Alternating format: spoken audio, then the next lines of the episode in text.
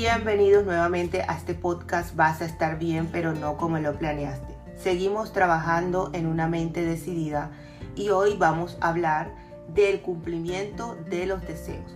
Para eso nos estamos apoyando en el libro Piensa que eres rico de Joseph Murphy. Él nos da unos pasos en los cuales nuestra vida puede prosperar y avanzar hacia donde queramos. En el punto número uno, Él nos habla de que prosperamos cuando expandimos en todos los ámbitos, en el espiritual, en el mental, en el intelectual y en el económico. Debes tener todo el dinero que necesites para hacer lo que quieras cuando lo desees. En el punto número dos, Él nos dice que elegimos entre dos ideas, tu mente subconsciente acepta la que sea dominadora. Fundamenta con claridad las razones por las que todas las cosas visibles e invisibles proceden de una sola causa. Todas las cosas que hace la humanidad salen de la mente única, mientras que todas las cosas que hace Dios salen de la misma mente. Ten pensamientos prósperos, piensa en todas las clases de bienes y en la inmensa riqueza del mundo verás cómo tu subconsciente responderá a tu pensamiento habitual.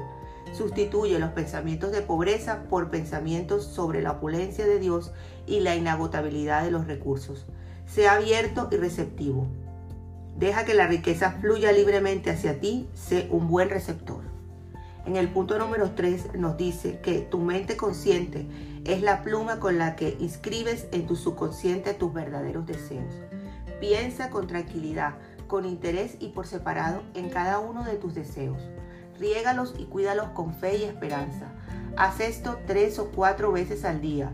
Mediante la frecuente ocupación de la mente, puedes impregnar tu subconsciente y algo se traducirá en la realización de tus más fervientes deseos.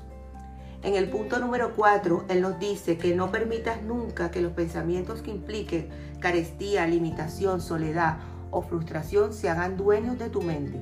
Al contrario, prepara un plan mental de las cosas que deseas y luego ten fe en que todo lo que tú añadas, yo soy, se materializará en tu vida.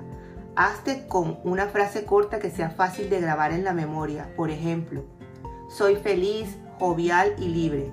Repítela una y otra vez como si fuera un mantra.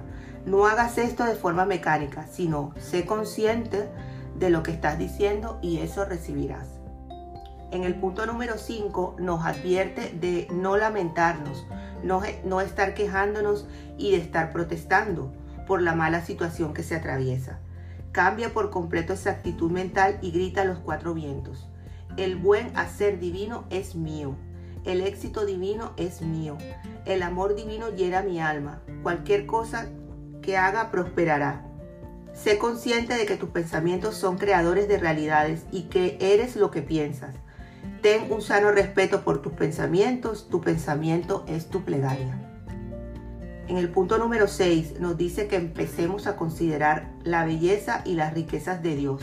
Estas riquezas fluyen libremente hacia ti a través de tus pensamientos, palabras y actos, que llegarán en un momento en que experimentes los resultados y lo cambies el modo de pensar y que serás capaz de transmitirle a tu familia las riquezas adquiridas por medio de la contemplación.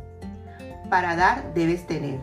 Solo la gente rica puede contribuir a todo, con largueza y con prosperidad.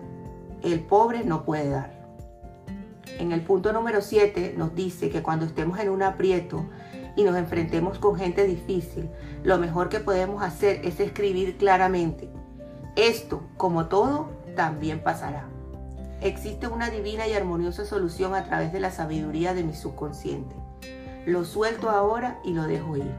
Coloca el papel que has escrito en, un sitio donde lo puedas ver a diario.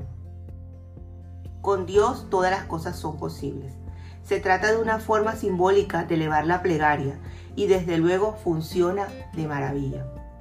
En el punto número 8 nos dice que la vida es un espejo, tanto para el rey como para el pobre un espejo que refleja precisamente para cada uno de nosotros aquello que depositamos en nuestra mente. En Nochevieja nos dice él en el punto 9 que él sugiere dirigir una oración en grupo y cada persona escribe en un papel lo que espera del siguiente año. en el siguiente año hay muchos que se sorprenden de el poder que tiene esta acción y de que la mayoría ha conseguido lo que puso en ese papel. Y en el número 10 nos habla de la meditación. No dejemos de meditar, no dejemos de recordar lo bueno que tenemos, que eso traerá sorprendentes beneficios en tu vida diaria.